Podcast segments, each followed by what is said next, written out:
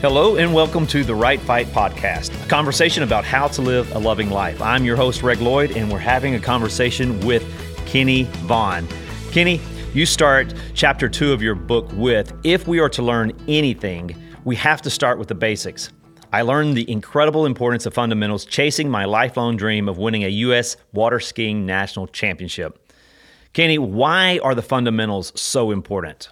So, um, just for clarity, by fundamentals, I mean the the very simple things that found the foundation found, form the foundation of of anything we ever want to do, and they're the things that um, that I always skipped over. So, if it, if it was baseball, you know, the first thing you got to do is learn how to hold a ball, catch a ball, throw a ball, and then you and you hit a ball off a tee. Um, and so I didn't want to hit a ball off of a tee because I looked like a beginner, you know, or because I was afraid, just different reasons. And I wasn't fully conscious of this, but so I always skipped over the fundamental things that if we don't get right, will come back to haunt us later. So we end up building uh, some skill on top of a broken foundation. Yeah. We get to the top of the ladder that we're climbing and every time we get to the top, it takes a perfect balancing act just to keep it upright. And we don't understand why. So we just keep trying to become perfectly balanced so that we can keep our ladder standing. When, when the truth is, until we go back down the ladder and realize that we have a broken or lopsided foundation, we're never going to be able to, something's going to come along and knock us off balance all the time. So that's what I mean by uh, a solid foundation or fundamentals. Mastering the little things that you really want to just kind of blow by to hurry up and get to where you want to go. And, and that's what I did um, in skiing. So um, in my case, I had spent years, they, they call me Crash and Burn Kenny, just because – and that was the worst. Even, they made me a ball cap one time and say crash and burn. Oh no! Kenny, yeah, and he brought it to me while I was in the hospital. you know, I'd been there for two months, and they they thought it was funny and fun, but to me, I was like, that's not who I wanted to be. And so uh, I wore it and for fun, but um, but I kind of was self taught on the river, and I had some of the found the broken foundation I had. I had worked hard to build it, and but and it was working to some degree. So I was one of the better skiers but I couldn't become one of the best. There was a few guys, there was nothing I could do to catch them. Then I got a chance to go train with the U.S. team coach, and I was going to get like a week and a half with this guy, and and so I was like super excited. You know, it's like the opportunity of a lifetime. I felt like, and I felt like if anybody could help me kind of break over the hump, it would be this guy. And so I go to train with him. I show up. When I get there, there's all the best skiers from all over the world. You know, there's guys that speaking foreign languages. You know, this is at, at this time in my life for me, it was so much bigger than me and everything I knew on the river. But it was so exciting, and I was training with, sleeping with, bunking with guys that I, you know I looked up to, wanted to be like. But when I get there, I want them, and and I would say not, maybe probably not in some vicious, prideful way. Um, but I just I was excited for them to see how good I was. Mm-hmm. I wasn't as good as them, but I wanted them to see I'm coming. Mm-hmm. You know, I'm going to get there. And and it mattered. I was most worried, most focused about what everybody thought of me. And so when I'm, I'm waiting my turn to ski, the, the, the neat thing about skiing in your group is everybody's got to wait in the same area, and only one guy goes at a time, and you're all talking, and you're hearing everything. Everybody's being told, and you're learning, and you're seeing.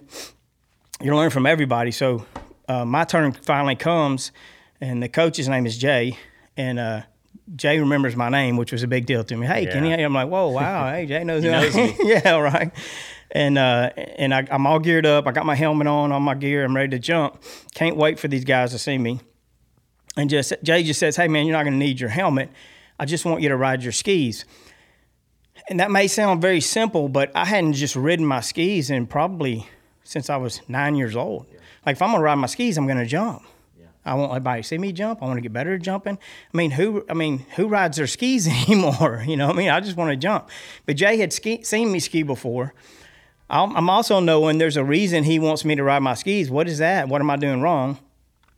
And so I want to. Uh, I don't. I don't. I'm like. this is weird and it's embarrassing, but I'm not going to talk back to Jay. So I just said, okay, you know, I'll ride my skis. I'll leave my helmet at the dock. And I thought, man, if I'm gonna ride them, I'm gonna ride them. I'm gonna show them something, you know. And so I rode them as hard as I could, probably harder than I ever rode them. I mean, my the rope I'm, I'm getting so I'm passing the boat up so much that I'm seeing the driver duck because I'm pinning the rope against the back of his neck in the front of the boat. And they stopped the boat at the end of the lake, and I'm like, man, Jay's gonna let me jump.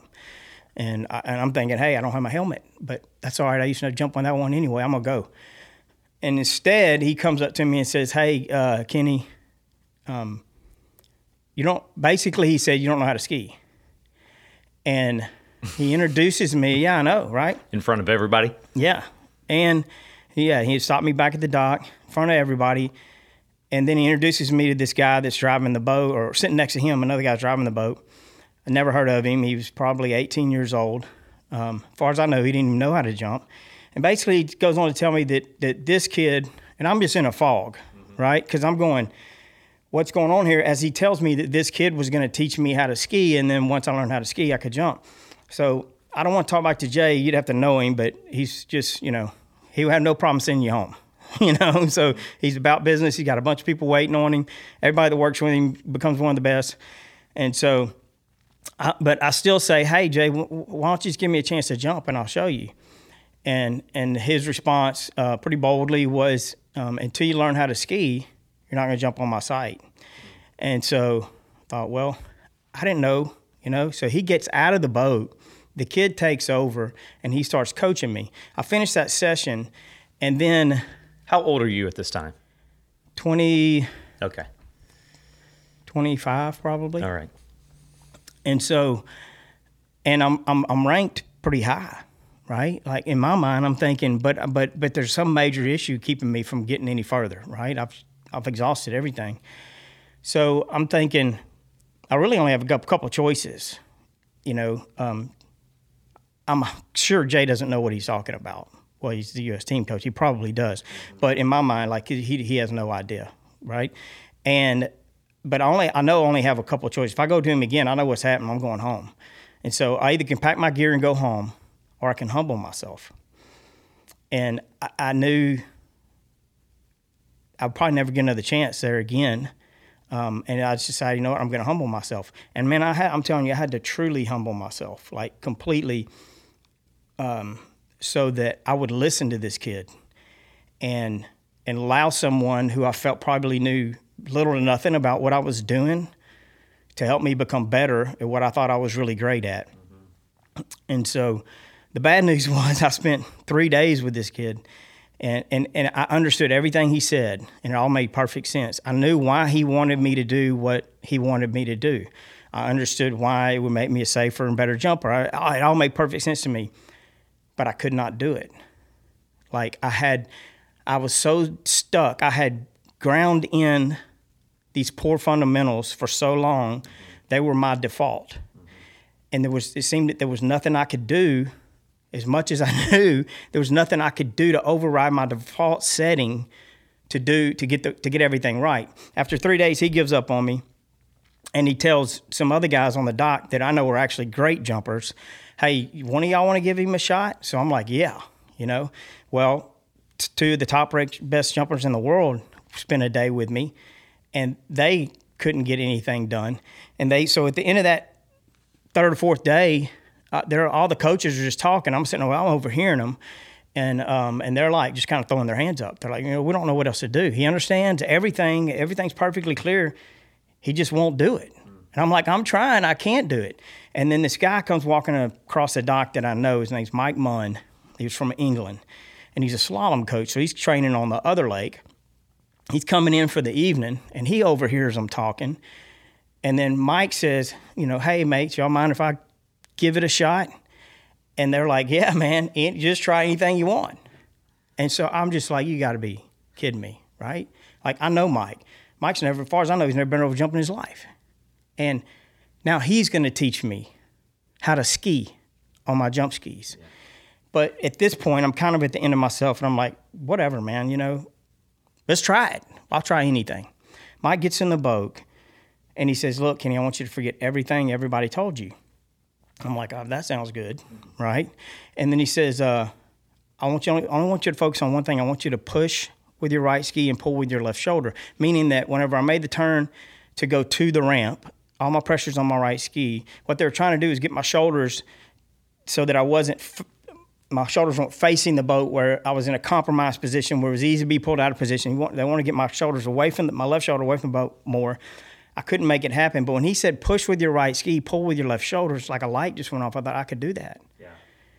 And then one pass, you know, the Englishman was jumping up, going, "That's it, mate. That's it." And and then everything changed. But so one of the lessons I learned there was that sometimes, and I do this so much, not just in skiing, but in everything in life there is a solution, and we usually are aware of the solution early on, but we don't fight for it long enough, and we start trying other things. And then over time, we try everything known to man, and then we think nothing's ever going to work. I'm totally incapable. But what we don't realize is that we had the solution early on.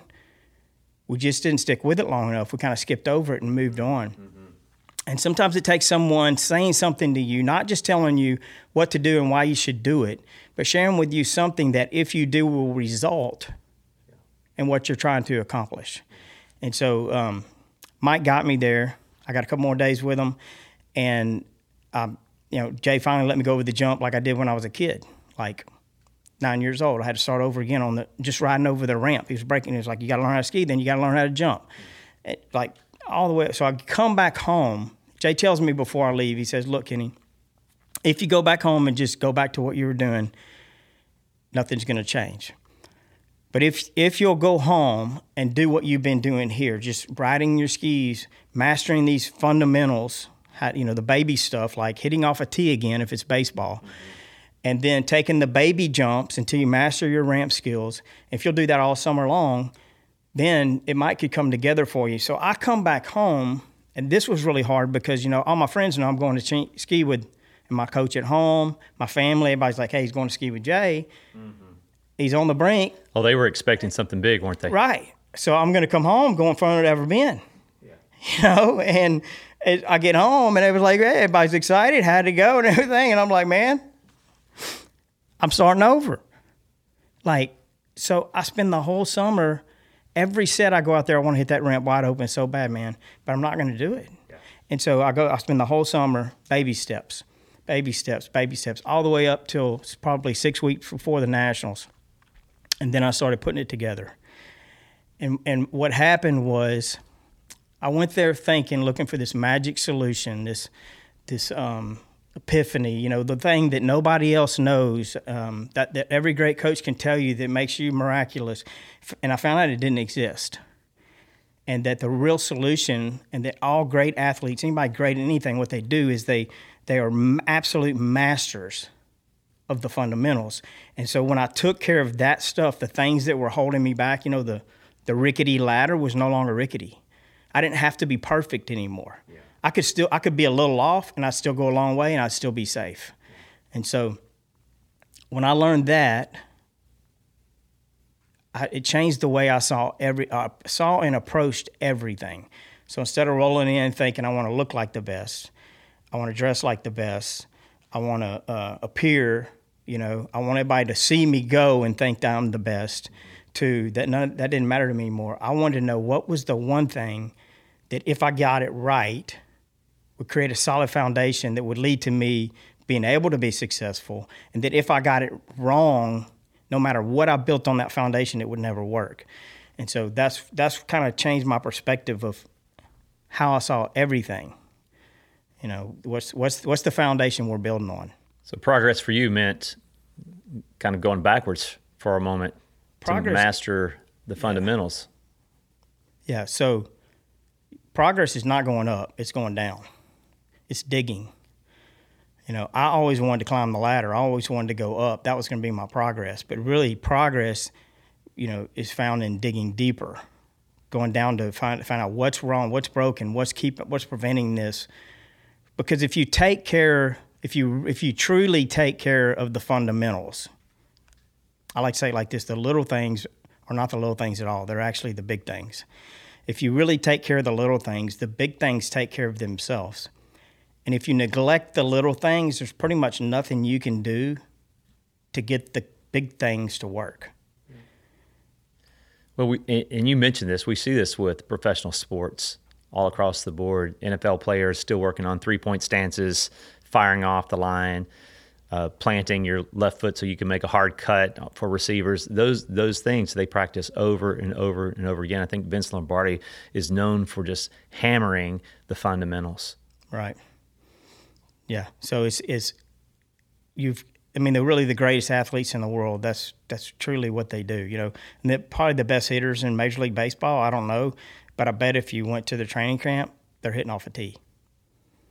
You know, where but everybody that wants to be great is afraid to hit off a tee because we're you know what it looks we like. look like yeah, yeah we look like we don't know what we're doing but yeah so if you want to excel at anything in life and not just sports but anything you have to humble yourself to begin with first you have to humble yourself and you need a bigger why than yourself and then you got to ask why to everything you're doing, and you need to look for the look for the thing that if you get it right mm-hmm. is going to result in everything else. Just one more quick example, as, because skiing is so obscure and a lot of people don't understand it. But in baseball, uh, you can go to any little league park in the country, especially young kids when they're just getting started playing, and uh, you sit in the stands and you'll hear coaches, moms, dads, teammates, everybody when a seven or eight year old gets in the batter's box, everybody's saying, "Get your back elbow up." I don't know if you ever heard. You go to a game, just listen. Like, get get that back elbow up. Get that back elbow up. Do you know that that is if you get your back elbow up before you can swing the bat, you have to bring your back elbow down. So the whole world, because we believe this myth that that's the right thing to do, and we don't examine it, all these kids are forming a broken foundation to swing a bat. And in, in, order to swing the bat, the first thing they have to do is bring their elbow down, then swing the bat. It's like it's like a, it's a handicap to get the back elbow up. But we don't know any better, so we all teach that, we, and we all do that. If you go try to tell someone, hey, or a coach or mom or dad, hey, you know, actually, you ought to let that back elbow down. It'll help him.